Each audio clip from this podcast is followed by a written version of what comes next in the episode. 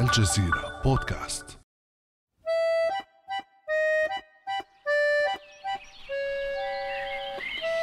على كرسي قروي من الخيزران بجانبه كوب من الشاي وإطلالة فسيحة تحيطها الطبيعة من كل اتجاه. يجلس شاب ثلاثيني في إحدى المناطق الريفية القريبة من العاصمة باريس مدينة الأضواء بينما يؤجر شقته الصغيرة داخل العاصمة. حاله حال كثير من الناس باتوا يفكرون اليوم في ترك العاصمة للعيش بعيدا عن الزحام والضجيج والبنايات الشاهقة وضغط الحياة. التوجه نفسه في لندن مدينة الضباب حيث يفكر 4.5% من سكان العاصمة البريطانية في تركها خلال عام حسب ما أفادت دراسة نشرتها صحيفة The Guardian في أغسطس عام 2020 فهل أصبحت العواصم طاردة للسكان؟ ولماذا يفكر الناس في ترك العواصم الصاخبة؟ وإلى أين يتجه الهاربون من العواصم؟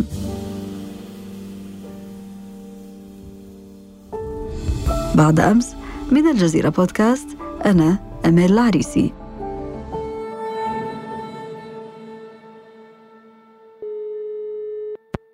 في هذه الحلقة أسعد مجددا باستضافة الدكتور عبد الرحيم شهاب أستاذ العمارة وأخلاقياتها من كوالالمبور العاصمة الماليزية. أهلا وسهلا بك دكتور عبد الرحيم. أهلا وسهلا بك أستاذة أمال وللسادة المستمعين.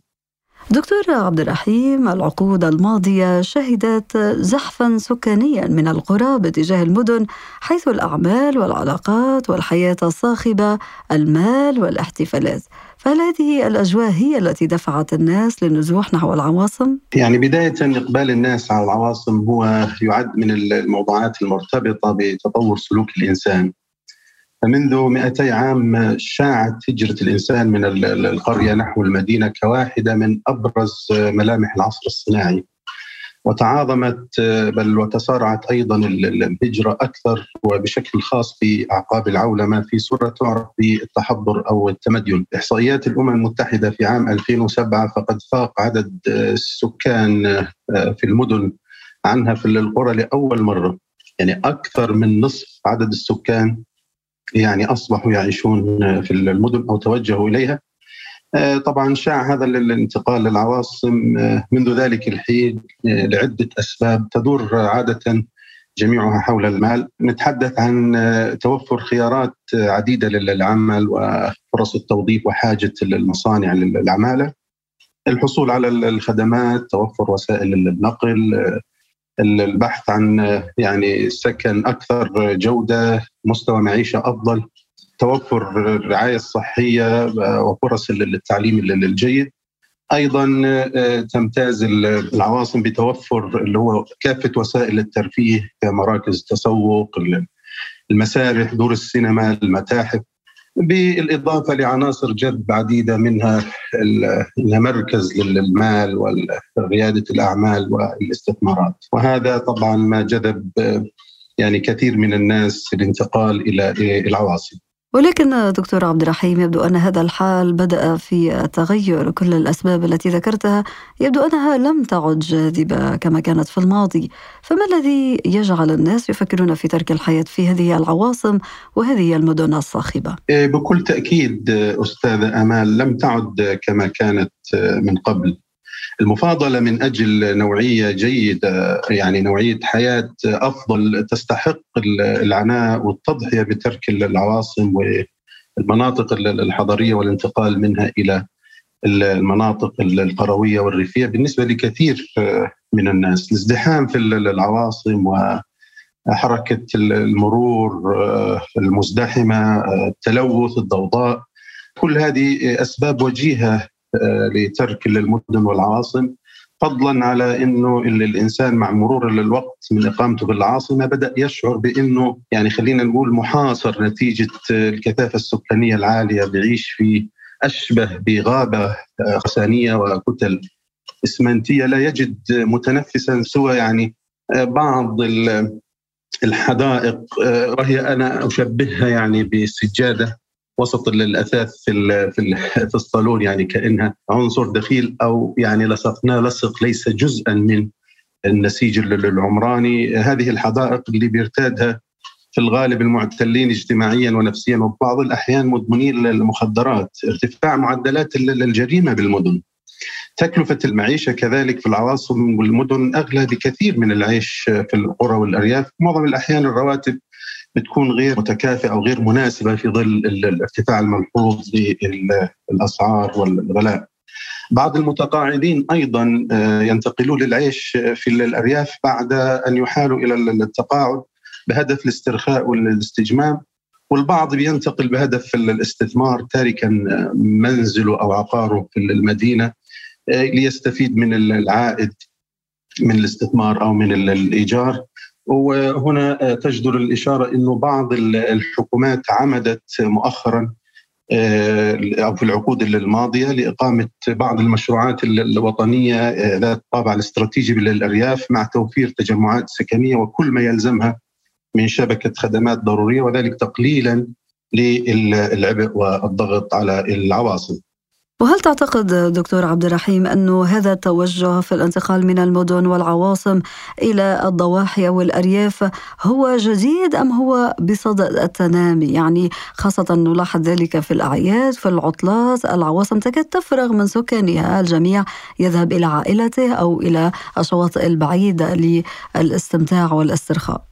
يعني نكون أكثر واقعية التوجه في للقرى في المجتمعات الشرقية والإسلامية يعني المجتمع العربي خلينا نقول بشكل خاص. أمر اعتاد عليه كثير من سكان العواصم عند قضاء الإجازات والأعياد والمواسم وسط الأقرباء والأرحام. طبعا هذا يأتي من منطلقات دينية واجتماعية. ولكن تجدر الإشارة حقيقة إلى إنه مؤخرا شهدت المواسم إقبال شديد على القرى. ربما يعود هذا الإقبال الملحوظ لما خلفته أزمة كورونا على وجه التحديد من آثار سلبية على الناس. يعني نتكلم عن عزلة تقوقع في البيوت وبالتالي تمثل فرص عظيمة للترويع عن النفس المجهدة من مكابدة مشاق الحياة في المدينة والعاصمة كما يعني تمنح للأسر الوافدة شعورا بالاسترخاء وبالطمأنينة والراحة. طيب ماذا عنك دكتور عبد الرحيم؟ حدثنا عن تجربتك السابقة، ذكرت لي قبل بداية التسجيل بأنك انتقلت من العاصمة الماليزية إلى ضواحيها. هذا صحيح يعني على الصعيد الشخصي والعائلي انتقلت من من عام ونص تقريبا للضاحية يعني نتكلم في أعقاب أزمة كورونا الضاحية اللي أسكن فيها حاليا تبعد عن العاصمة كوالالمبور قرابة 45 كيلو متر يعني أقوم بإنجاز معظم أعمالي حاليا عن بعد يعني خلينا نقول بشكل عام أهم الميزات اللي حصلنا عليها هنا في الضاحية تجنب الزحام والبعد وتجنب المواصلات العامة. بعيدين عن الضوضاء ننعم بقسط كبير من الهدوء والراحة النفسية. الخدمات متاحة من حولنا لا نحتاج للمواصلات مثلا لأجل التسوق وشراء الحاجيات اليومية. بقية الخدمات تتم عن طريق الأونلاين. طيب دكتور عبد الرحيم هذا بالنسبة لتجربتك الفرق بين العاصمة والضاحية ولكن هناك أيضا ناس يختارون الذهاب تحديدا إلى الأرياف وليس الضواحي فما الذي يميز الأرياف عن الضواحي والعواصم خاصة وأنه لا شك أن الحياة في الريف أصعب من الضاحية ومن العاصمة. هناك مزايا للعيش في الريف مقارنة بالعيش في الضواحي والعواصم. حياة الريف تمتاز بالبساطة والجمال القدرة الدائمة الممتدة. يتوفر فيها كثير من المقومات الطبيعية والتسويقية الجذابة المجتمع الريفي هو مجتمع مسالم ومتماسك اجتماعيا أرادوا ودودون إلى حد كبير ويتمتعون بقدر عالي من الأخلاق والقيم مقارنة بسكان العواصم. البيوت في الريف أكثر ارتباطا واندماجا بالطبيعة، نوعية الحياة أيضا أحسن في الريف مقارنة بالمدينة، العودة إلى البيوت هناك آه، خصائصها هي بيوت أوسع لها امتداد مع الطبيعة. الأمر اللي بيجعل منها بيئة مثالية للعائلات الممتدة فضلا عن اسعارها الرخيصة وانخفاض كلفة المعيشة فيها. وبالتالي بنتكلم على مستوى رفاهية للفرد أكثر في الريف. آه، سكان الريف بيمتازوا بقوة العلاقات الاجتماعية فيما بينهم. آه، الريف آه، هو بمثابة بيئة آمنة للأطفال. الأم ترقب أبنائها أثناء لهوهم ولعبهم يعني في خارج المنزل في الحديقة. ترقبهم آه، من شباك المنزل وهو ما لا نجده في العواصم ولا في الضواحي. صحيح و... وأنت الآن ذكرتني في فترة من عطلة الصيفية التي انتهت منذ أيام تقريبا قضيتها في أحد أرياف محافظة منوبة في الجمهورية التونسية. كان المكان هو مكان ريفي كل الأغذية فيه كما ذكرت صحية بيئة حقيقة مثالية فواكه خضار منتجات ألبان طازجة. وأنا أكلمك الآن أتذكر صورة التقطتها يعني آه، الخبز العربي المطبوخ على الحطب زيت الزيتون من صينية العائلة نقصد به الحقل البيض الطازج من المدجنة مباشرة. يعني وجلسة في الطبيعة ترد الروح وتحسن المزاج. يعني فتحتي علينا قريحة الشوق والحنين إلى الريف في الوطن في فلسطين. هناك آه، طبعا كما تفضلت آه، الحياة على طبيعتها وعلى بساطتها. كل ما ذكرت هو متاح ومتوفر آه، من طبيعة ومن يعني نأكل من مما نزرع مما ننتج نستمتع بأجواء الطبيعة والاصدقاء والعائلة والاحباء نعم.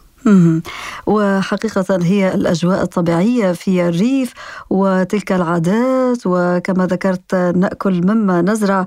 باتت اليوم تستقطب الكثير من المهتمين حول العالم.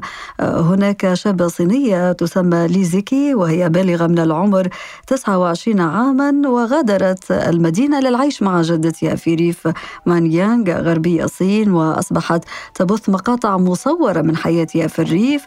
تقوم خلالها بعجن الخبز وصهو الولائم المحلية وغزل الصوف وغيرها من الأنشطة. مقاطع فيديوهات هذه الشابة دكتور عبد الرحيم جلبت أكثر من 17 مليون متابع وقرابة ملياري مشاهدة.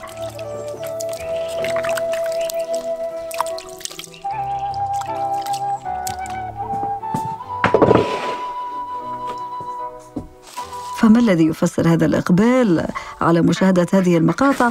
خاصة وأنك كما ذكرت حياة الريف هي حياة صعبة يعني يعني صعب في حتى وسائل الاتصال ما فيش كونكشن وغيره. جميل. حقيقة مشاهد الطبيعة الخلابة القادمة من الريف و معالمها الساحرة مواردها القيمة أسلوب تحضير وطهي للأطعمة الصحية والوجبات يعني بالطرق التقليدية باستعمال الفحم الحطب استعمال عناصر أخرى مثل الطين الفخار أفران الطابون وغيرها المكونات مكونات الطعام نفسه كالخضار واللحوم الطازجة والمكونات الطبيعية دون إضافات ودون حفظ وما إلى ذلك كلها مشاهد جميلة. حقيقة هذه المشاهد تعزز قيمة مهمة في أصل الإنسان وفطرته تستحضر جذور التاريخية والثقافية تعيد للموروث الثقافي والاجتماعي. آه، كما إنها في ذات الوقت تدعوه للتصالح مع الطبيعة اللي عاداها من حيث لا يدري بعد ما طغت عليه المادة. وأصبح أشبه بآلة مبرمجة تؤدي وظائفها بشكل روتيني ولا ينعم هذا للإنسان بالوجبات السريعة اللي بيتناولها بشكل يومي تحت الإجهاد النفسي والعصبي، هذه من المشاهد التي تأتينا حتى من غير وهي من غير بيئتنا وثقافتنا. مثل الصين بلاد القوقاز مثلا الهند والباكستان وغيرها. لا شك دكتور عبد الرحيم أن هذه الأجواء الريفية هي يمكن أن تشكل متنفس سواء وقتي أو مؤقت أو دائم لسكان المدن والعواصم.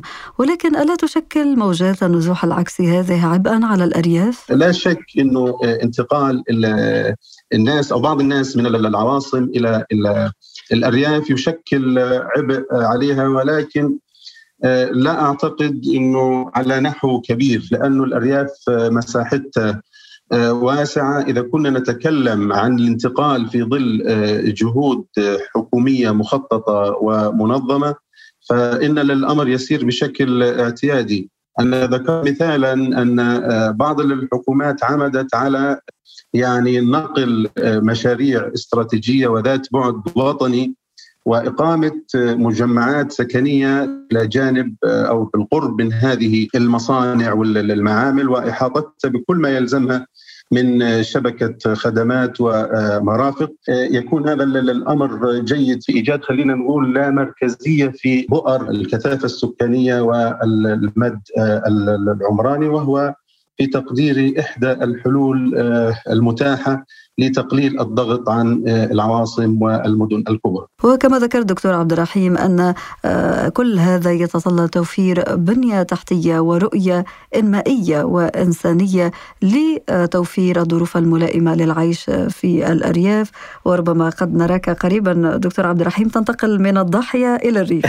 هل هذا وارد؟ يعني آه، الجميل في الأمر انه هناك ثمة مرونة عالية في التفكير في هذه الآونة وبقيت واحدة بلا شك من الأمنيات آه، هي في الانتقال للعيش في الريف بعيدا عن صخب الحياة والضوضاء. آه، هناك الهدوء الاسترخاء الاندماج مع الطبيعة. آه، نأكل من أيدينا ونستمتع برؤية الشمس عند الغروب. هذا أمر يعني لا أراه مسألة صعبة المنال ما دامت يعني بمثابة حلم يسكننا. لكنها ربما تحتاج لبعض الوقت إلى أن تحين الفرصة بإذن الله. هذه الفكرة التي تراودك دكتور عبد الرحيم أكيد أنها آه، تمر بذهن العديد من مستمعين الانتقال إلى الريف وتمتع بحياة البساطة ولكن يبقى شريط توفر بعض المعطيات. آه، كما ذكرنا حتى آه، تكون هذه الحياة البسيطة يعني ملائمة لإيقاع حياتنا بشكل عام عندما كنا في المدن وكذلك في العواصم. يعني الانتقال من المدينة إلى الريف نفسيا هو أمر ليس يسير على من لم يجرب حياة الريف وفيها بعض الصعوبة وفيها بعض المشقة لكن جمال الريف وما فيه من من مقومات يحتاج إلى هذا العناء وهذه التضحية لترك المدينة أو العاصمة. أحيانا تكون هناك ظروف قاهرة تجبر الإنسان على الانتقال من المدينة إلى الريف وبالمناسبة خلينا نقول دوافع الانتقال من المدينة إلى الريف في البلدان النامية تختلف عن دوافع المجتمعات البلدان المتقدمة. جائحة كورونا أثبتت انه انهيار النظم المعيشية في المدن الكبرى أسرع بكثير منه في القرى البعيدة، ما زال الناس في القرى والأرياف آه، يعني آه، ينتجون يأكلون مما يزرعون يستفيدون من المقومات الموجودة عندهم. رأينا الهجره والنزوح الجماعي بأعداد كبيرة جدا نحو الأرياف في بلدان كثيرة بحثا عن الأمن وسعيا يعني لإيجاد ظروف معيشية أفضل بعد ما فقد الكثير منهم لوظائفهم. ورغم الاختلافات ورغم تعدد كل العوامل التي ذكرتها دكتور عبد الرحيم يبقى الريف وتبقى الأرياف ملاذا امنا للجميع. الدكتور عبد الرحيم شاب أستاذ العمارة وأخلاقياتها من كوالالمبور العاصمة الماليزية. شكرا جزيلا لك على هذه الحلقة الممتعة والمفيدة. شكرا جزيلا لك أستاذة أمال وللإخوة العاملين. كان هذا بعد أمس.